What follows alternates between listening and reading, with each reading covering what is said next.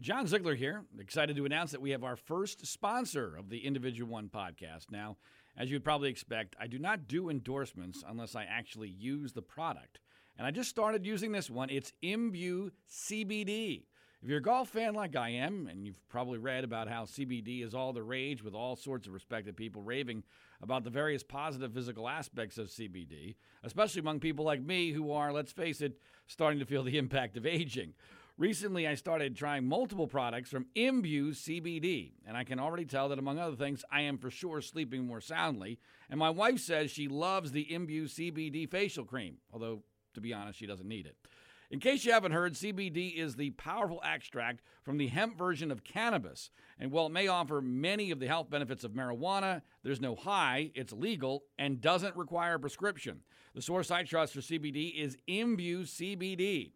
This is a top of the line product and classy in every way. Consequently, Imbue CBD is not inexpensive, but I got you a discount to explore all the many ways CBD might be able to help you. Go to imbuecbd.com and get 25% off when you enter John Z. Again, enter John Z for 25% off at imbuecbd.com. That's imbuecbd.com promo code John Z.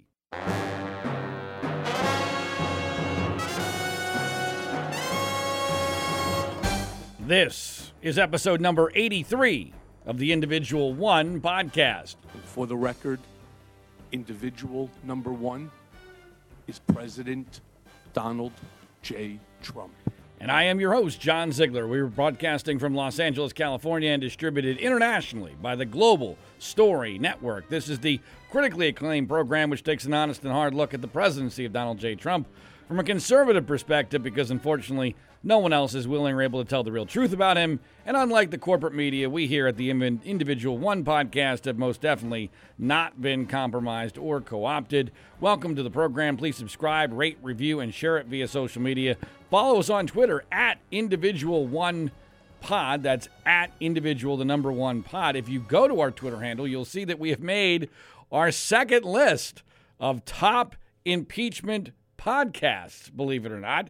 In this most recent list, we are rated number six among all of the impeachment podcasts, and there are many. I had to wonder when I saw that we made the uh, ranking number six of the top 10 impeachment related podcasts that we might have been higher if not for, for instance, uh, me taking Sundays off to go with my family to Disneyland as we did this past weekend, or us having massive technical problems right in the middle of the impeachment trial, which limited the number of episodes we've been able to do. But hopefully, we're back on track and maybe we can rise in those rankings. And now, uh, obviously, the impeachment trial is at the forefront of the news cycle. There's a lot going on. Uh, basically, what's happening today as we tape this podcast is that the question and answer period, which will go on for the next two days, has begun. This is a bit uh, odd and another archaic element of the impeachment process where handwritten questions are given to Chief Justice Roberts. He then reads them, one from the Democrats and then one from the Republicans, going back and forth for eight hours a day over a two day period.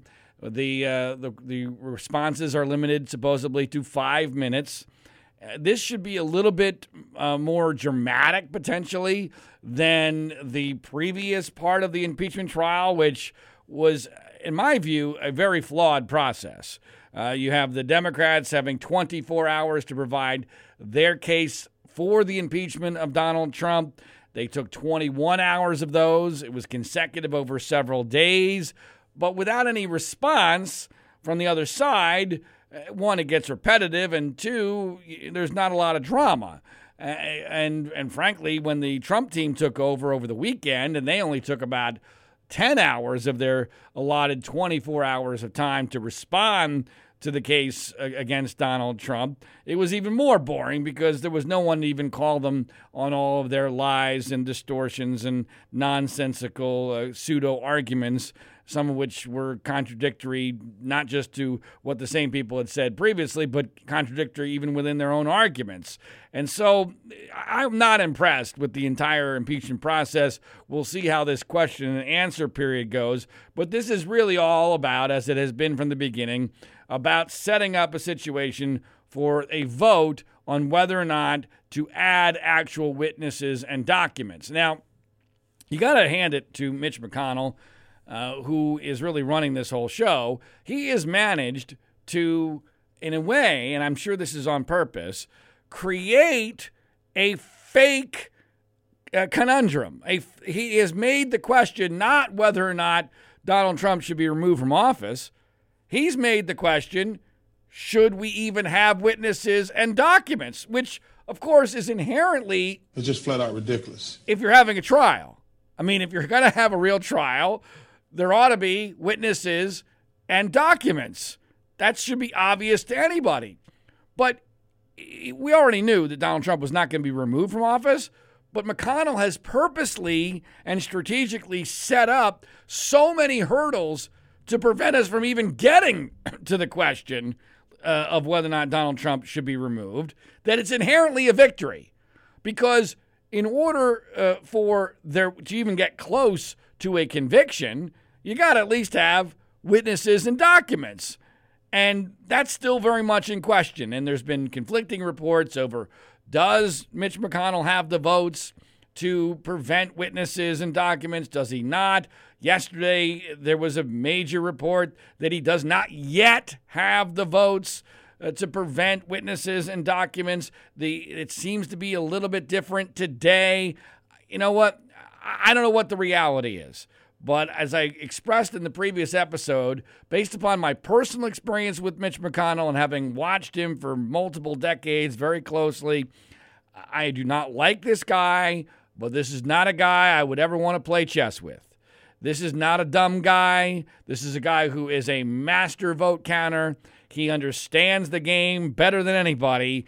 And I am very skeptical of this emerging narrative that somehow he has been caught flat footed by the whole John Bolton book situation, and that somehow he's lost control of his caucus, and that there's going to be witnesses, and then who the hell knows what's going to happen uh, once that occurs. I am very skeptical. I'm not saying that's not going to happen, something like that, but I am very skeptical that that's where we currently are. Uh, and, and I have good reasons for that, which I'll explain shortly. But it, it certainly appears to me as if the plan, the Trump plan, all along here has been to get through this with no witnesses, no documents. That way they can somehow, in their bizarre worldview, claim exoneration or vindication, and that all this be done by Saturday. Saturday is the last day before the Super Bowl on Sunday. On Super Bowl Sunday, Trump is scheduled to do an interview with Sean Hannity, which of course is just going to be absurd. Uh, I mean, this is traditionally the Super Bowl interview is an interview that uh, is done by a major network news personality with the president, whichever network is carrying the Super Bowl. This year, it just happens to be Fox, which of course means that Fox News Channel gets to do the interview. And normally it would be a real legitimate news person. Of course, Fox News Channel only has a couple of those left, maybe only one in Chris Wallace. So this year they get uh, Sean Hannity to do it, which is, you know, frankly, just totally absurd. You cannot be serious. I mean, when NBC has had the Super Bowl, they never even would have dreamed of having, say, Rachel Maddow do the presidential interview. And frankly, Rachel Maddow would have been more credible with Barack Obama than Sean Hannity is uh, with Donald Trump. Someone tweeted at me when I mentioned this uh, that this was going to occur and how outrageous it was that they didn't realize that fellatio was allowed during the Super Bowl television broadcast. That the standards had clearly uh, been diminished. Now we're allowing uh, one man to give another man oral sex uh, live, or actually taped, on the Super Bowl broadcast. But that's what you can expect on Sunday. And, and that's important, not just because it's outrageous propaganda, state run media in the middle of the Super Bowl broadcast, the pregame show, but it's also important because I it doesn't take a rocket scientist to figure out that's the timing Trump wants. Trump wants that to be the victory moment. Trump wants that to be the time when, to a massive audience, he is able to claim vindication while he's getting uh, softball fellatio type questions from his buddy Sean Hannity. Now, if it's not done, if it's not done by Sunday, not that this is going to necessarily change the content of the interview very much, but it might make even Sean Hannity a little uncomfortable because it will further embarrass him, even more than he will embarrass himself, that he is not going to ask any legitimate questions about impeachment because impeachment not only would theoretically still be going on, but it would about be about to get to the really hot and heavy part where you might have John Bolton, Trump's former national security advisor, testifying against him on the floor of the U.S. Senate. Now, I'm quite certain that Sean Hannity will either ignore it or or whitewash that and completely contradict himself because Hannity has been a huge Bolton fan for many, many years. But, you know, once you make the, the ultimate sin of going against Donald Trump, you are kicked out of the church. I mean, so you're no longer in the cult. Uh, and so that's not a problem for Sean Hannity, but it will at least make it a little bit more ridiculous, a little bit more uncomfortable if the trial is not over sham trial as it currently is, if it is not over by Super Bowl Sunday. So that's the plan, in my view, uh, to get this thing over by Saturday. Are they going to have the votes to do it? And that is, uh, right now, a very open question. The media narrative has been, partially because of statements by Susan Collins and by Mitt Romney, who have said that it's increasingly likely that there will be witnesses, and reports that McConnell doesn't have the votes to stop witnesses and documents, that somehow this means John Bolton and maybe others will testify. The, what changed here was the breaking news about John Bolton's coming book. Now, we've discussed this previously in the podcast, and you if you listen to those episodes, you know I am also skeptical of John Bolton in general because of the book. I believe that almost everybody in this political game, media game now, is in it for the fame or the money. And when you've got a book, that gives you a commercial conflict of interest. And a commercial conflict of interest means you are unlikely to do the right thing, the courageous thing, unless somehow it is in your self interest to do so. And it has been difficult for me to figure out how is it in John Bolton's personal financial self interest for him to come out 100% against President Trump in an impeachment trial. And to be clear, what allegedly he would say is what we already know if you're a logical person, which is that Trump specifically told him that he was engaged in a quid pro quo with the Ukrainian government to get investigations of Joe Biden and Burisma and maybe the CrowdStrike uh, conspiracy theory in exchange for the military aid, which had been passed by Congress to actually be given to the Ukrainian government as they fought off Russian aggression. That supposedly, according to the portions of the book that have been seen or leaked, uh, the manuscript, which is still being approved by our government for classification issues or potential classification issues, and that's a whole other story that uh, is ripe for potential corruption. But the the reality is that that's been supposedly what uh, Bolton has said in his book. And, you know, of course, that would destroy a large part of the Trump argument, but you know, in, I, I'm even skeptical that that would even have that much impact. Yes, let's take a, a, moment before we get there to realize how, in a rational world, how significant this would theoretically be, right? You know, and, and I would I would ask you to think back if when we found out about this story just a few months ago, if we had known that John Bolton was willing to testify under oath that President Trump had admitted to the quid pro quo. I mean, that would have been off the charts, right? I mean, come on. It's just flat out ridiculous. Uh, that would have been a huge, massive news story. And you know how I know this? Because Lindsey Graham, Trump's biggest defender, senator from South Carolina, a guy we talk about a lot, said so at the very beginning. He declared that nothing like that was ever going to be in evidence. That he was not worried because there was never going to be that kind of a proof of a quid pro quo. Well, now we've got John Bolton apparently willing to testify that that's exactly what happened. Fox News Channel, uh, Fox and Friends' Steve Doocy said almost exactly the same thing that, wow, it would be amazing if uh, someone like John Bolton were to be willing to testify to this effect. And now that that apparently is a, a possibility, saying, "Well, that's not that's not a big deal. Uh, no one really cares." So, it, it, in a rational world, it is a huge deal. This is Donald Trump's own national security advisor a guy who used to have impeccable credentials on the right, a guy who even his critics, like John Kelly, former chief of staff, with whom Bolton has famously fought over policy issues, has come out and said, I believe John Bolton. I believe him to be an honest person. I believe that he should testify. So this is a guy with great credibility, especially on the right, who is willing to confirm what most of us already know to be the case that there's there really was a quid pro quo here. So I don't want to leave that reality without at least acknowledging, holy cow, uh, this should be in a rational world a massive deal and a game changer. But we don't live in that world. We don't live in a world of rationality. We don't live in a world where hardly anything matters anymore, especially when it comes to Donald Trump. And I am not convinced that even if somehow all this is verified, even if he testifies in the Senate trial, even if it goes uh, exactly according to plan, that this would necessarily change very much of anything.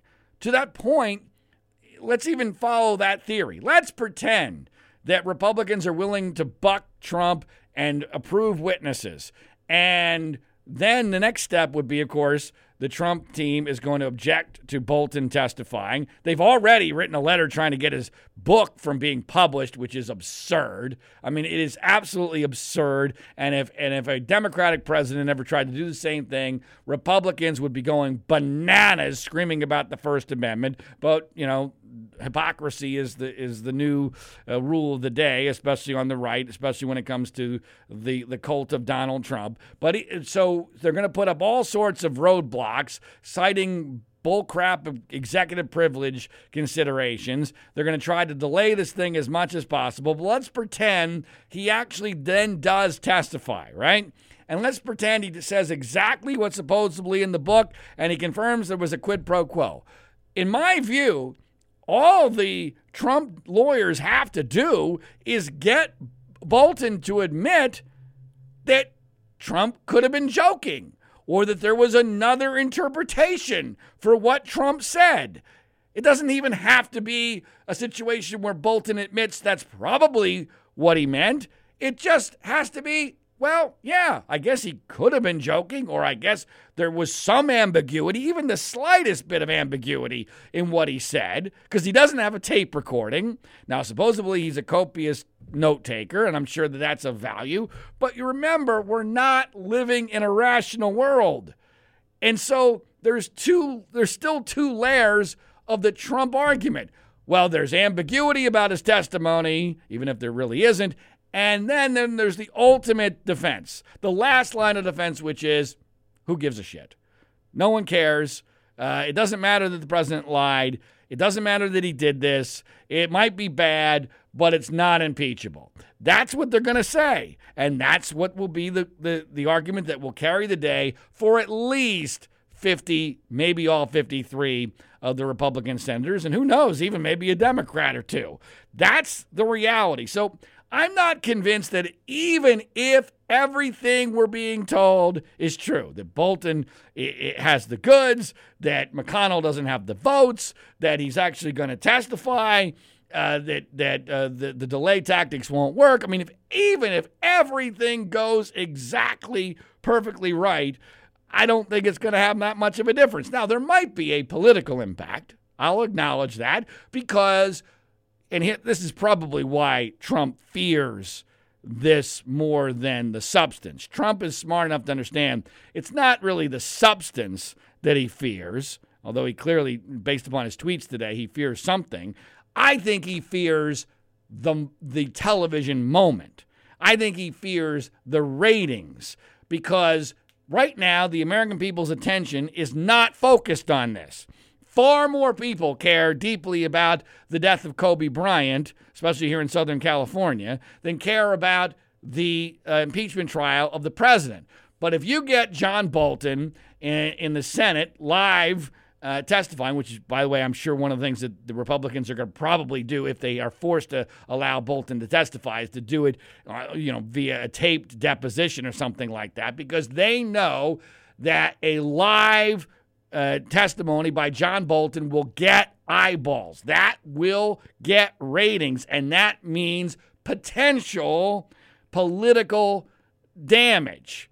Not from the point of view of him being removed from office, but wow, this here we got this guy who's a Republican. He's well known. Uh, Trump hired him, uh, and, and he's willing to say what a lying sack of crap Trump is. That's going to have some impact that's going to leave a mark of some level. Now, you know, is it enough to ensure that Trump doesn't win re-election? Who the hell knows? But that's probably what they fear far more than the issue of how many votes, if any votes, they will lose with regard to impeachment. Now, let me backtrack a little bit on on John Bolton because I I have thought a lot about this and I'm I'm uncertain as to where Bolton really is on this. I'm going back and forth. And I've talked a lot on this podcast about balls and old man balls, right? And how old men tend to lose their balls, especially in the face of Donald Trump when they get old. Uh, I'm not going to get into that. Yeah, and Robert Mueller being the foremost example of this. Well, ironically enough, there always seems to be a, you know, the Kevin Bacon six degrees of separation. With John Ziegler, it's usually less than six degrees of separation on almost anything I talk about. Because several years ago, back when Bolton was still working for the Bush administration, the second Bush administration, he did an event here in Southern California, which I attended. And uh, I asked him a question. And I liked Bolton. I, dis- I disagreed with him uh, on policy on some things. He was a little bit too hawkish, even for me, at times. But my question, believe it or not, not exaggerating, specifically and literally related to his balls. I, I said to him in my question that, in my view, he was the last member of the Bush administration to still had his balls firmly intact which he appreciated. And the crowd uh, at the event appreciated it as well. I don't even remember what the rest of the question was, but it's ironic uh, and maybe uh, uh, important to note that this is a guy who I do believe, and have even literally spoken to him publicly about, uh, the fact that he does have balls. Now, he's 71 years old. That's certainly in the old category. He, he's at the last chapter of his career. Does he have the type of balls to have this be his ultimate legacy for a situation that is not going to result in the removal of Donald Trump? Trump is going to eventually, however long this takes, he will emerge victorious from this impeachment process. And so, John Bolton, does he have the type of balls to say, you know what? I don't care that I'll never be allowed on Fox News Channel again. I don't care that my book coming out will not be bought by one of my former fans who happen to also like Donald Trump, which will probably be about 80 to 90% uh, of my fan base. So I will lose the natural fan base for my book forever forever because let's be clear, this is not a situation you can come back from once you cross Donald Trump to this degree. Blasphemer! You're not allowed. You're just not allowed to do it. So you're you will no longer be allowed to speak at any conservative event. Uh, you know, not even the Reagan Library here in Southern California. You're done. It's over. You are kicked out of the mob. Uh, and and you might even you know and forget about a horse's head in your bed, uh, you might end up being very concerned, maybe more literally than figuratively, about even uh, uh, turning on your car in the morning. I mean, y- you are a, a dead person, at least figuratively, on the right. The left already hates John Bolton. Now, the left will be cheering whatever he does if it's as advertised, if, if it hurts Donald Trump. But are they going to really buy his book? Because you know the rest of the book is going to be stuff that the left isn't going to be interested in, or most of it. I mean, I'm sure that there's, I mean, there's going to be negative Trump stuff in it. Yes, the media will provide coverage of the book, but that doesn't translate into sales. And I don't know the nature of his book deal, how much of it was in advance, how much of it is based upon how many are sold, but that's going to take bigger balls than we're used to seeing. For John Bolton at 71 years old to say, you know what? Fuck it. I don't care. I, I know I'm done. This is the last chapter. Uh, I think what Trump did was wrong, and I'm going to go down in history as being at least on record for saying what really happened and what didn't. Maybe he does have those type of balls. I've just become so skeptical, so cynical about almost all of our leadership. And, and I know, half jokingly, half seriously, about this theory that uh, powerful old men lose their balls in old age, that I, I will believe it when I see it. Now, if there's anybody that is capable of it, based upon past experience, it's John Bolton.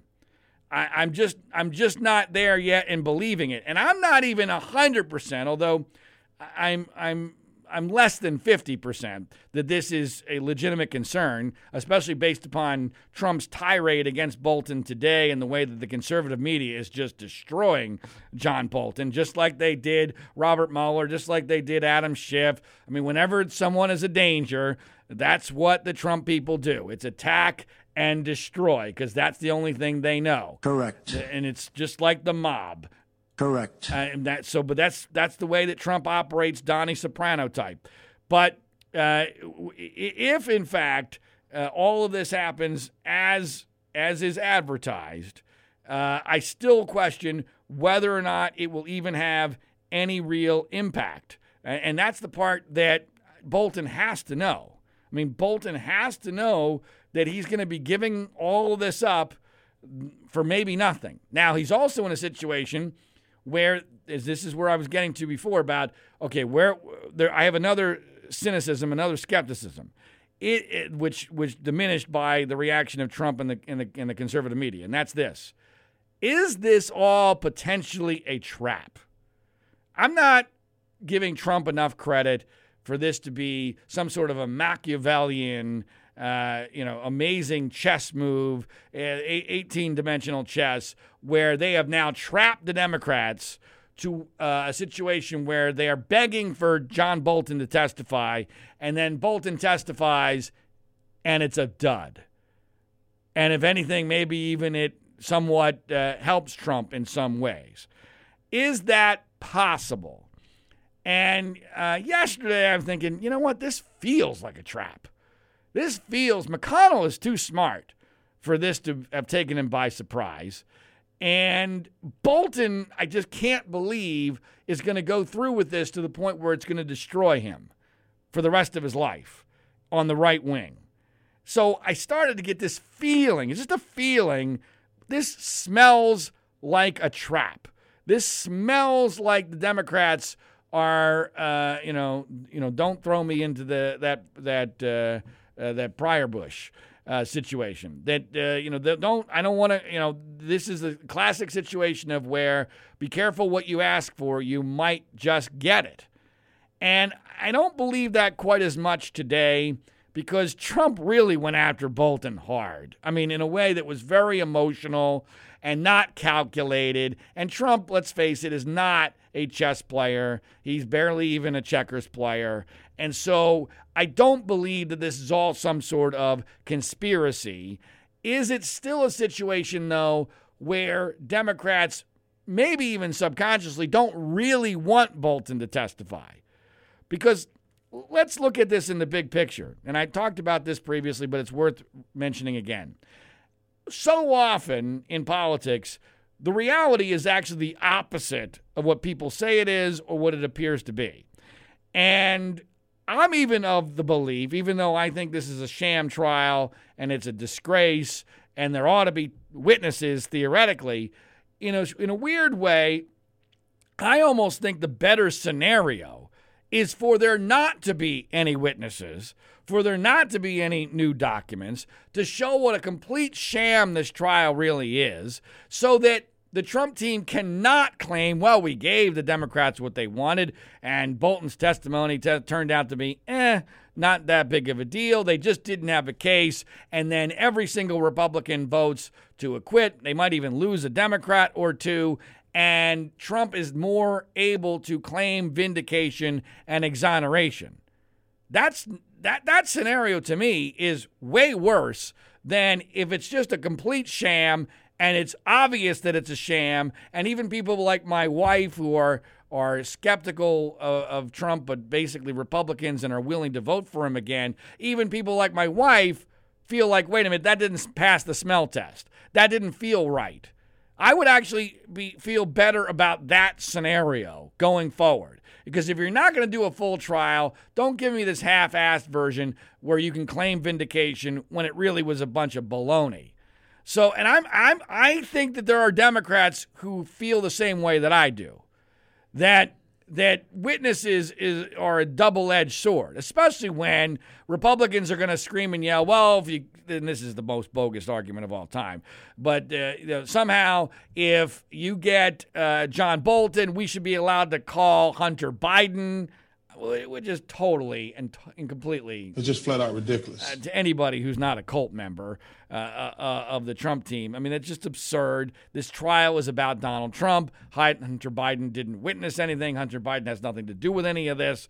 They're trying to make the argument that somehow Trump was justified in investigating uh, corruption uh, involving Ukraine, but th- there's no evidence that he ever was interested in any corruption in general or specifically to Ukraine on anything other than the Bidens, because obviously Joe Biden is his biggest threat in the 2020 election, and this other CrowdStrike uh, conspiracy theory uh, which has other potential motivations that have nothing to do with our national security, uh, and in fact are against our national security because it's a it's a Russian propaganda uh, conspiracy theory, but have only to do with what Donald Trump perceives to be in his own self interest, and that is the the the basis of this whole situation. Trump was making decisions with our tax money intended for Ukraine's defense against Russian aggression based only in his own personal political self interest. And that's why it was wrong. And that's why I believe that a very strong argument can be made that, yes, it's an impeachable offense. I've said many times, I believe that Trump has, has committed many other impeachable offenses that were far more egregious and probably more politically damaging if the American people knew the full and complete story. So, is this a true trap for Democrats? Probably not. I don't think that that Trump is smart enough for that. I don't think Republicans are organized well enough for that. Uh, partially because of, of Trump's schizophrenia and the fact that it's impossible to create a strategy based upon what he wants because it changes minute by minute and tweet by tweet. But I, I do think the reality is still the same that witnesses might effectively be a trap for Democrats here. And while it, w- it would be great for there to be a real trial, look, John Bolton is going to tell his story eventually, whether it's when his book comes out shortly, uh, when he decides to do his first interview, whatever. That's going to be part of the public record. So that's not going to change anything. So I'm not that wrapped up in whether or not Bolton testifies. It's interesting. Uh, I am exceedingly skeptical that everything is going to go exactly as Trump critics would hope, and that Bolton is going to testify live uh, in the, on the floor of the Senate, and that he's going to destroy Donald Trump. That is a scenario that I find to be uh, very unlikely. We're talking about uh, less than 15, maybe less than 10% uh, chance that all of that occurs, uh, especially given the fact that the, the Trump team, and this is another bogus argument, the, the Trump team is apparently telling Republican senators, look, uh, if, they, if you vote for witnesses, we're going to delay. Uh, we're going to go to the courts. You're going to drag this thing on forever. So th- that's basically that's worse than a heckler's veto. That's the toddler's veto. In other words, you can't do this, mom and dad, because if you do, I'm going to have a temper tantrum that's off the charts and it's going to be painful and it's going to be long. And so you just got to go along and do what I want you to do. That's not the way this is supposed to work. And as far as uh, Trump's very hypocritical tirade against uh, John Bolton, there's so many elements of that that are worth mentioning. I just want to, to hit on a couple of them. First of all, you know, and by the way, the funniest thing that's happened today is that John Bolton apparently liked on Twitter a tweet responding to Trump saying that Trump should fire the moron who hired John Bolton. I mean, that's pretty good. Correct. Right? I mean, that John Bolton liked that tweet because, and I was one of those, I'm sure, thousands of thousands of people who tweeted the same thing. When Trump went after Bolton today, I'm like, well, wait a minute. This is a guy who promised when he was running for election that uh, he would hire only the very best people. And, and instead, almost everybody who ends up leaving, he rips them to shreds and saying that uh, saying things that indicate they never should have been hired in the first place. And the Bolton example might be the most dramatic if you look at what the president said today. I mean, this guy, by his own words, is the worst uh, hirer of, of people in very, very important positions that I've ever heard of. I have never heard of any chief executive in any company ever ripping his own hires more than Donald Trump does. It's not even close. Correct. I mean, if, if anybody in the sports world, if a GM or an owner ever ripped their own hires for coaching positions, or or player transactions the way that Donald Trump did, uh, they would be run out of town. It wouldn't be close. And it's not just Bolton. He did it with John Kelly. He did it with Rex Tillerson. He did it with Steve Bannon. He did it with Jeff Sessions, Jim Mattis, Michael Cohen, Anthony Scaramucci, Omarosa, Don McGahn. These are all people he hired to incredibly important positions that when they left, and they started speaking ill of him, he trashed not just them, but their credentials in most cases. The idea that they were even in the position that they were hired in by him. And so when John Bolton likes a tweet saying that Trump should fire the moron who hired John Bolton, uh, that's pretty good. And by the way, that was that was the moment when he when I read about him liking the tweet that I no longer believed in the conspiracy theory. The conspiracy theory that this is all a big charade uh, and trap for Democrats. Clearly, Bolton is on board, with, at least philosophically. But does he have the goods to the point where it make, would make any difference, even if he did testify live in the Senate, which I doubt will ever actually happen? So there's a lot going on. A lot of this is complex. Some of it appears to be contradictory. Uh, but uh, by and large, I, I still think the most likely scenario is that this thing is probably done by Saturday because Republicans will be afraid of opening up this can of worms, and Democrats will be quietly pleased that they get to be able to use the talking point of this being a sham trial between now and the November elections. I do want to mention a couple other things that occurred during the trial so far.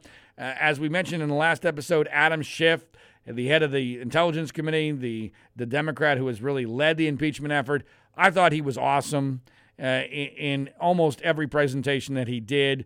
Uh, he he focused on the most important things, which is the future and what the precedents we are setting now will mean, especially when it comes to a monarchy. That has been my number one concern in all of this: is that Trump is a would be dictator, that he is creating a monarchy, that we are changing our system of government as we speak in a very, very dangerous and negative direction.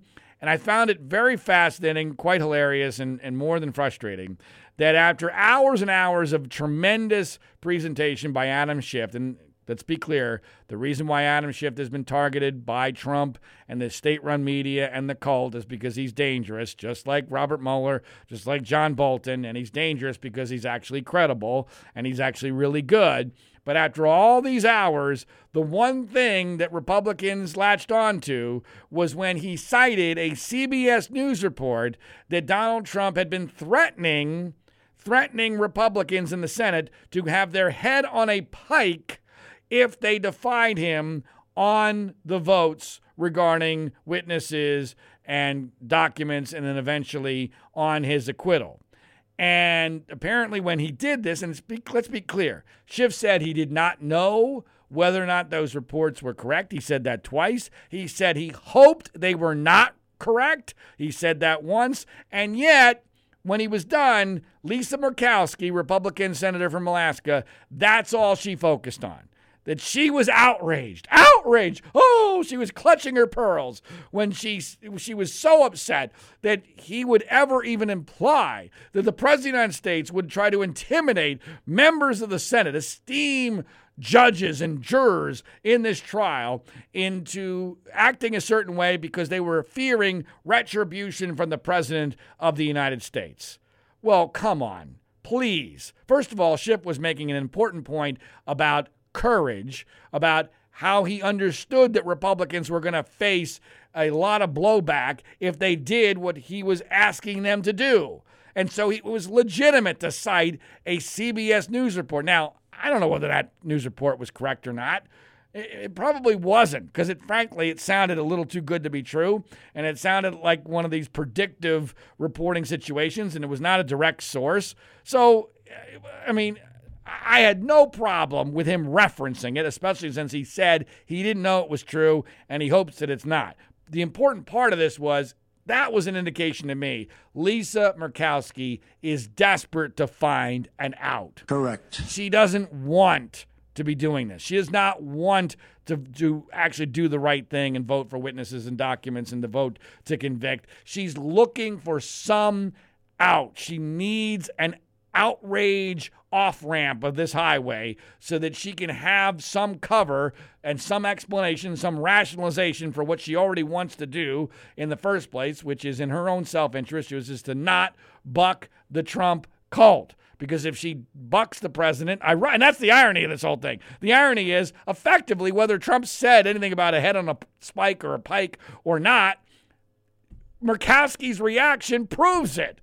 That, that that's the reality. That's the fear that they are they are intimidated. They are terrified of doing this so much so that they are willing to latch on to one comment uh, amid hours and hours of substantive argument from Adam Schiff and say, "Aha, you know, he really had me until he said that." Come on. Really? You cannot be serious. But that's the the cowardice of Republicans. And as far as does this sound like Donald Trump? Is this anything like Donald Trump, we have vast evidence that Donald Trump is more than capable of making a statement like that, that he it's 100% consistent with how he acts as a mob boss. Donnie Soprano from the HBO uh, series, the, the Sopranos, as I've referred to him many times before. And even some of that evidence came out in the last week. I mean, this Lev Parnas situation, how in the world this has uh, become so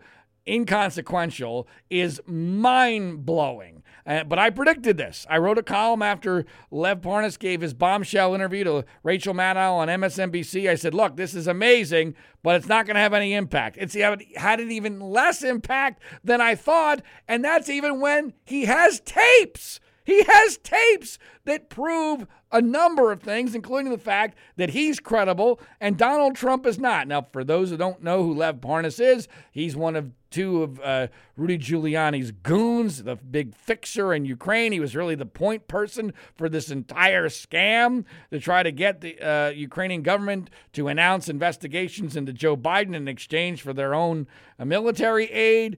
And I was really stunned when I saw part of his Parnas, uh, the interviews of Lev Parnas on both MSNBC and CNN, where he was way more thoughtful, way more intelligent, much less of a goon than I had presumed because I was going by those photographs.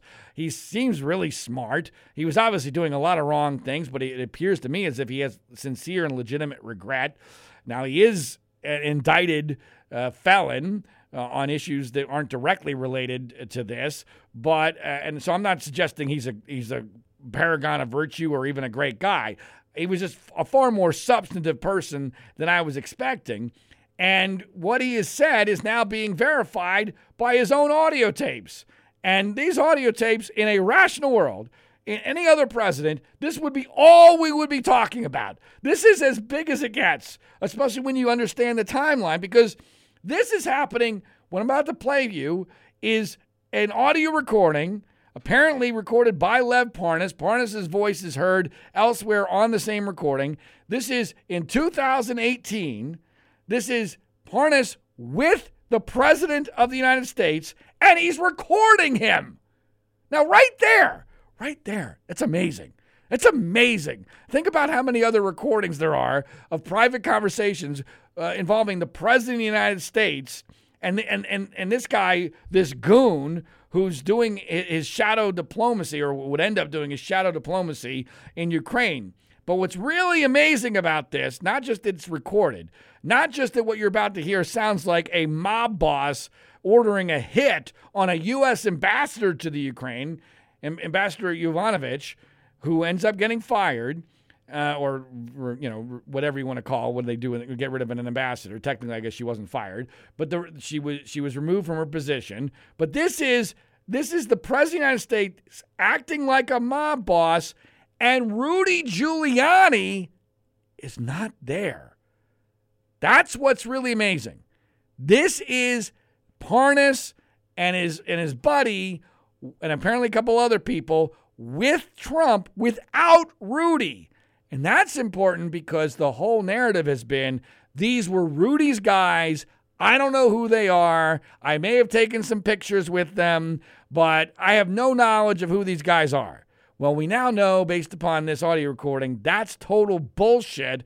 And there are a hundred other questions raised by this audio recording of Trump telling the people at this dinner meeting to get rid of Yovanovitch. Get rid of her. Hooray. Okay, get her out tomorrow. I don't care. Get her out tomorrow. Take her out. Okay? Do it. Now, some of that's difficult to hear. The last portion is by far the most dramatic. Take her out. Okay? Do it. Take her out. Okay? Do it.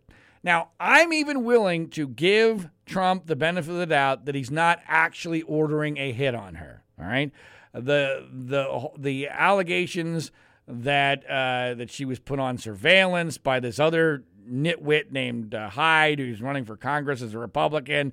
Uh, I, I, don't buy. I feel like he was bragging. I, he's apparently a drunk. Uh, Parnas doesn't take it seriously.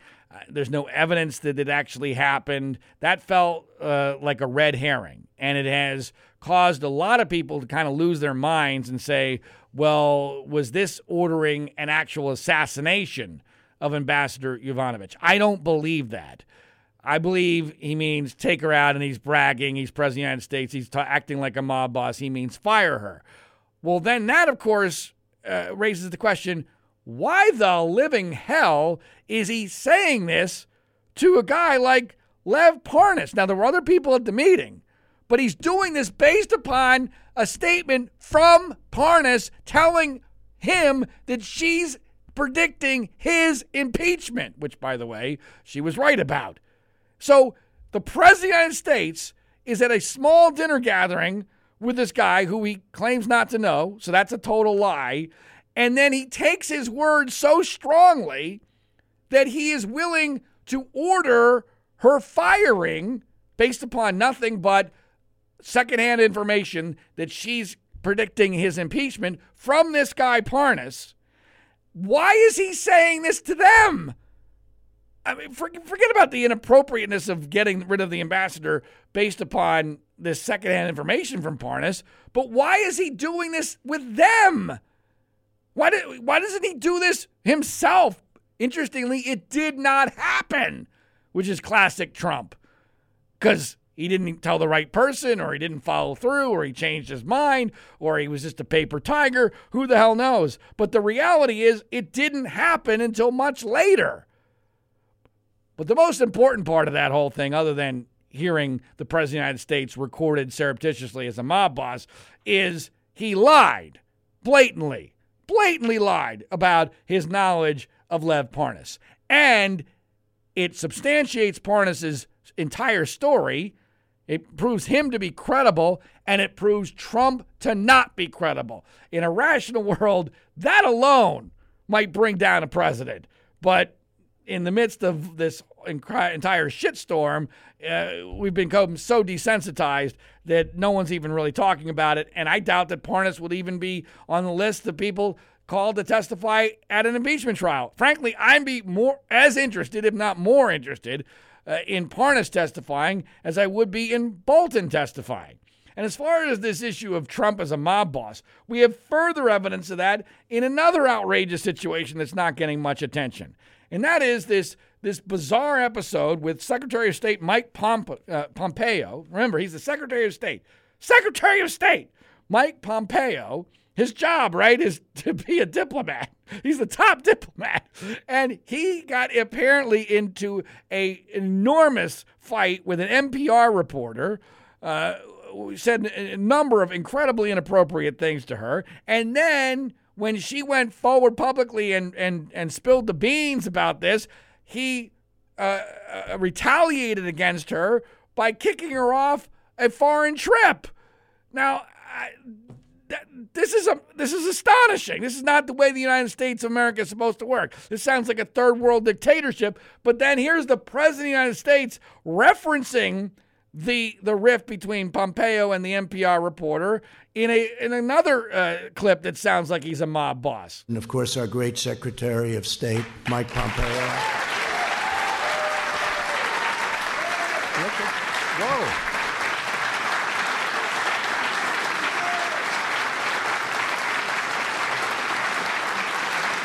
Wow, that's impressive. That was very impressive, Mike that reporter couldn't have done too good a job on you yesterday, huh? I think you did a good job on her, actually. I think you did a good job on her, actually.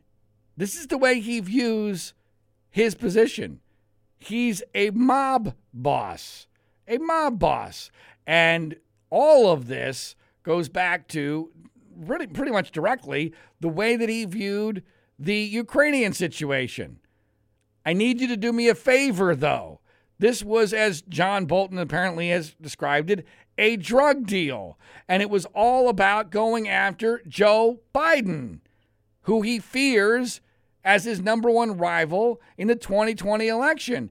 And all of the impeachment is, is now an attempt to do what they couldn't do with Ukraine. Republicans are trying to use the impeachment trial to go after Joe Biden. And Joni Ernst a Republican senator from Iowa had the audacity, and Ernst was someone who I actually thought was sensible. She had the audacity to actually speak this out loud at a press conference in a way that should have disqualified her from, from being a juror and a judge from this trial, but more importantly, exposed what this whole scam really was about. It's about attacking, smearing unfairly inappropriately and without justification Joe Biden because he is their biggest threat in the 2020 election. And here's what that sounded like. Iowa caucuses, folks. Iowa caucuses are this next Monday evening. And I'm really interested to see how this discussion today informs and influences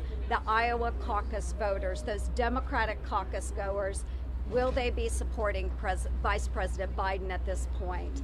Not certain about that. At the end, she basically says she's not sure about that, basically uh, implying that she believes that Iowa voters, again, she's a senator from Iowa, though she's a Republican, that Democrats in Iowa will not vote for Joe Biden. She's basically hoping that the smears that they are using in the impeachment trial will damage him politically enough in Iowa so that he doesn't get the nomination and so he doesn't get to be the person to run against uh, Donald Trump because that's the person they fear the most. It couldn't be more obvious, and it's even though it's astonishing that she actually uh, inadvertently told the truth publicly. Uh, Joe Biden, interestingly, used that in a campaign commercial in Iowa, which was in Iowa, which I thought was a pretty smart idea because, frankly, as the Republican senator in Iowa, there are not too many Democratic caucus goers that are going to uh, view uh, her opinion to be of, of much merit. I mean, because uh, Iowa caucus goers are very, very liberal. They are, are the hardcore Democrats. They don't have a lot of regard for the Republican senator from Iowa. Uh, now, uh, in a moment, we'll have a few uh, closing thoughts on this episode of the podcast regarding that current political situation, the Iowa caucuses, and where this is all going. But first, here's an important interview I did with Tom Bauer, the founder of our sponsor, Imbue CBD. Tom, thanks so much for joining us and for your sponsorship of the program. Please uh, tell our listeners a little bit about your company, Imbue Botanicals. Sure, John. Imbue Botanicals produces really the most extensive line of premium clinical grade full spectrum CBD products, including tinctures, capsules, topical lotions, and salves, and even award winning beauty products. They're available in multiple strengths for both people as well as pets. Our premium Colorado grown hemp products are non GMO, cruelty free, and even vegan. Now, a lot of people might not be that familiar yet with CBD. It's getting a lot of publicity, but for those who aren't, what is CBD and why do you guys think it's so important? CBD is short for cannabidiol. It, it's one of the 115 or so cannabinoids that are found in the cannabis plant. It's generally accepted as the cannabinoid or, or, the element basically that provides the health benefits for cannabis. But science has shown really that CBD works best when combined with all the other cannabinoids and the natural terpenes that are found naturally in the plant, which is why our products are full spectrum, meaning they offer a full category of the, all the cannabinoids and terpenes for maximum effectiveness. Now, Tom, you mentioned that Imbue uses hemp. Tell our audience, if you will, the difference between hemp and marijuana and why your product is not the latter. Great, John. It's really important to understand this. You know, we're all familiar with medical marijuana. Our products are are not made from marijuana. They're actually made from hemp. Basically, hemp and marijuana are both the cannabis sativa plant. The difference is that hemp contains extremely low levels of THC, which is the cannabinoid that makes you high when you ingest or smoke marijuana. By law, hemp must contain 0.3% or less of THC by dry weight. So, so low basically that you can't get high from the product. So, in essence, basically with hemp, you get all the health benefits of medical marijuana without the high or the psychoactive effect of THC. I should also add here that Congress last year passed the 2018 Farm Bill, which essentially legalized hemp federally and descheduled all the non-THC cannabinoids. So essentially, it's it's uh, it's legal, which obviously people want to know is you know can can I buy it? Can I use it? It's legal. Now, when, when I use it, it's really helped my sleeping. I've only just started using uh, some of your products, but tell us uh, what are some of the benefits that our listeners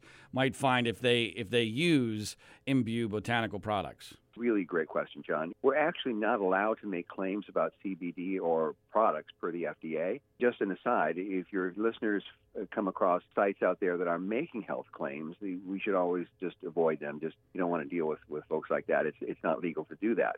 But that doesn't mean that there aren't health benefits to CBD. We at Imbue Botanicals always encourage our customers to do their own research. There is a ton of information and studies available on the internet. You want to talk to your physician, your independent pharmacist, even your veterinarian. You know, become informed. We've seen some absolutely amazing things personally and with our customers. Obviously, you know, the onus, if you will, is on each individual to, to go out there and, and do the kind of research to see if it may be a fit for the kind of things that they're experiencing. Also, you know, check out our website, which has a ton of additional information as well.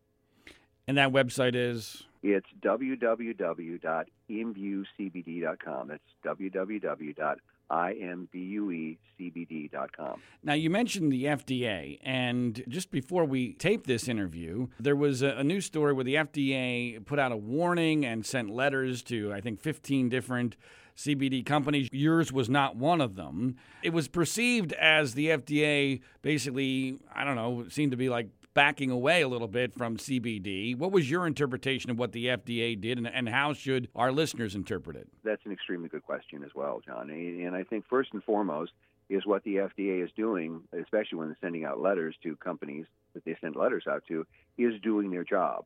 Their job is to really protect the American public from you know a, basically you know drugs that shouldn't be there that aren't doing what they're supposed to do that can cause harm and also making sure that companies are doing what they're supposed to do. In, in the case of these letters these companies were making health claims simply because of how FDA operates and and the way that uh, you know CBD which is basically a kind of a, a brand new uh, thing for FDA they're not allowed to make. You know, I'm glad that they're doing that. You know, we never make claims uh, at Imbue Botanicals. That's something that, that is, again, is, is, goes back to the customer to do a lot of their own research on. They also came out with some basic overviews and essentially said you should really know what you're doing before you take CBD. It's not necessarily something you should be taking in water and in food products. You should basically get the kind of information that you need and talk to your healthcare team, your physician, your pharmacist, your, your veterinarian to make sure that there's a medical professional, you know, eh, kind of assisting in the process. Now, in my experience, uh, having used the product and seen the packaging and everything, you guys are totally first class.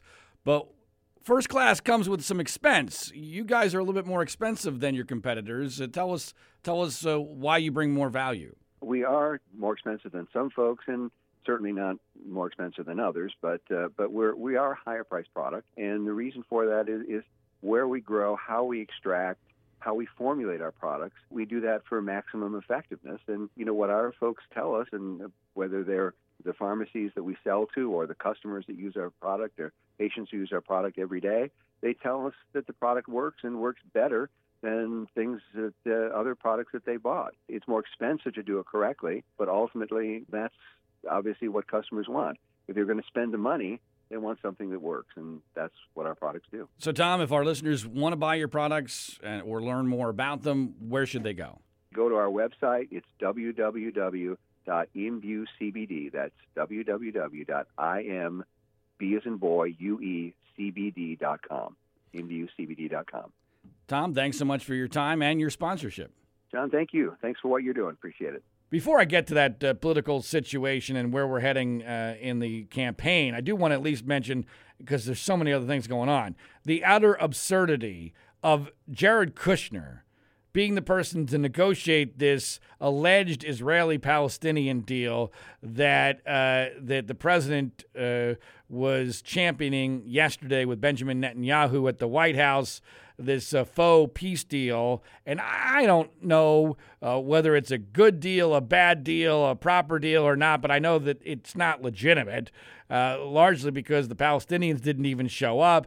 And Jared Kushner's statements about the nature of the deal are so inflammatory, so against any concept of diplomacy and trying to work out an actual deal to almost be comical. And of course, there's the idea that the, the president's uh, son in law, who's totally unqualified for this is the person that is at the point person here. It's it's frankly absurd. I mean, the whole thing is just absurd. It's just flat out ridiculous. But again, in the midst of everything else that's happening, it doesn't get very much attention. And I'm sure there's some people who think, wow, the president, he just made another great deal. The president understands most people, like me, I just acknowledge, aren't going to know what the details of any of these deals are. So he makes them just so that he can pretend that he gets a win. And it works, at least with his cult, uh, but it doesn't necessarily work for the national security of the United States or the peace process or, or anything having to do with truth. Now, with that said, on Monday, the Iowa caucus begins the official primary season for the Democratic nomination. The caucuses are a very strange animal. It is bizarre to me that the Iowa caucuses are still taken seriously. They have very little to do with reality. Uh, this is a situation where a small percentage of the population, on what will likely be a cold night in Iowa in at the beginning of uh, February, eh, they come to their local uh, firehouses, schools, uh, sometimes even uh, you know places of worship, uh, I, I believe, and even homes, and they actually publicly have to state their preference for who their presidential nominee should be. And then, after they publicly state their preference, they get the opportunity, if their candidate didn't get 15% at that caucus site, to pick a second choice. I mean, it's a, bizarre uh, set of rules that has nothing to do with how people will vote in November uh, in a general election. Now, for some reason, it's still given credibility. Uh, this is particularly weird on the Democratic side because the people voting in the Iowa caucuses will be about, and I'm guessing here, about 95% white, maybe more than that. And that is not representative of the Democratic Party as a whole. Uh, but the media still covers it. And, and therefore, it will, at least in, perce- in perception, have some value. I have no idea who's going to win. Uh, I'll talk more about this in our next episode on Saturday, which is when we're scheduled to do the next episode of the Individual One podcast. Uh, but the polling is all over the place. There's a lot of Ber- uh, Bernie Sanders buzz going on. And it does make sense that Bernie Sanders would do very well in, in Iowa because an Iowa caucus benefits someone with organization and who has a cult like following. And that's Bernie Sanders. He obviously uh, still has an organization left over from 2016, and he has more of a cult like following than anybody else on the Democratic side. So logic would dictate that Bernie Sanders would do very, very well and probably win in Iowa. Uh, there's a lot of concern that if he wins in Iowa and then wins in New Hampshire, which is nearby his home state, uh, of Vermont that somehow this will give him momentum and he'll be unstoppable. I'm sure we'll talk more about this going forward, but here's why I'm not as concerned about the Bernie Sanders buzz, even though it's very concerning, as uh, I might be otherwise. Because I do believe that there are a lot of parallels between Sanders in 2020 and Trump in 2016. But there are some major differences. I don't want to get too deeply into it right now, but let me give you the one difference in which I have the most confidence. Republicans in 2016 did not have anyone with the credibility to stand up, both the balls and the credibility, to stand up and say at the right time in the right place, knock it off with regard to Trump. There was nobody left the Bushes didn't have that kind of credibility, and George W. Bush didn't have that kind of balls, and he was compromised because his brother Jeb was running. So if Jeb had not been running, George W. Bush might have been able, if he had the inclination, which I doubt, but if he had had the inclination, he could have stopped, stepped in and say, said, knock it off. This is baloney. We got to stop this. That Donald Trump is not a Republican. That did not happen. And that was one of the many reasons why Donald Trump was able to pull off a coup in the Republican Party in 2016 and go on to win the presidency in a major upset. I am not as convinced that Sanders can do that because the Democratic Party in 2020 has somebody who does fit that bill, and his name is Barack Obama. Barack Obama, I believe, is willing and able to, at the right moment, step in and say, knock it off. Bernie's not the guy. And I believe that would be enough to prevent Bernie. Now, granted, he'd have to pick the right time. It would have to be done properly if it ever came to that. But that's why I'm not as concerned about Bernie Sanders as some people are with this connection between Sanders is the Trump of this particular election cycle. Uh, now let's go to Joe Biden real quick. I, I don't believe that Joe Biden needs to win Iowa or even New Hampshire. He just needs to be in that first pack, which I believe that he will. There does appear to be a, a, an emerging weird dichotomy between how Biden is now actually doing better in the the nationwide primary polls than he had been previously, but not doing quite as well against Trump in the general election, which seems to be contradictory and somewhat ironic. I believe it's largely because, in some ways, the Trump strategy is working that the constant discussion of the Bidens and Hunter Biden and Ukraine and connecting his name with corruption is having an impact among a very small sliver of independent minded voters with whom he was doing very, very well up until all this happened.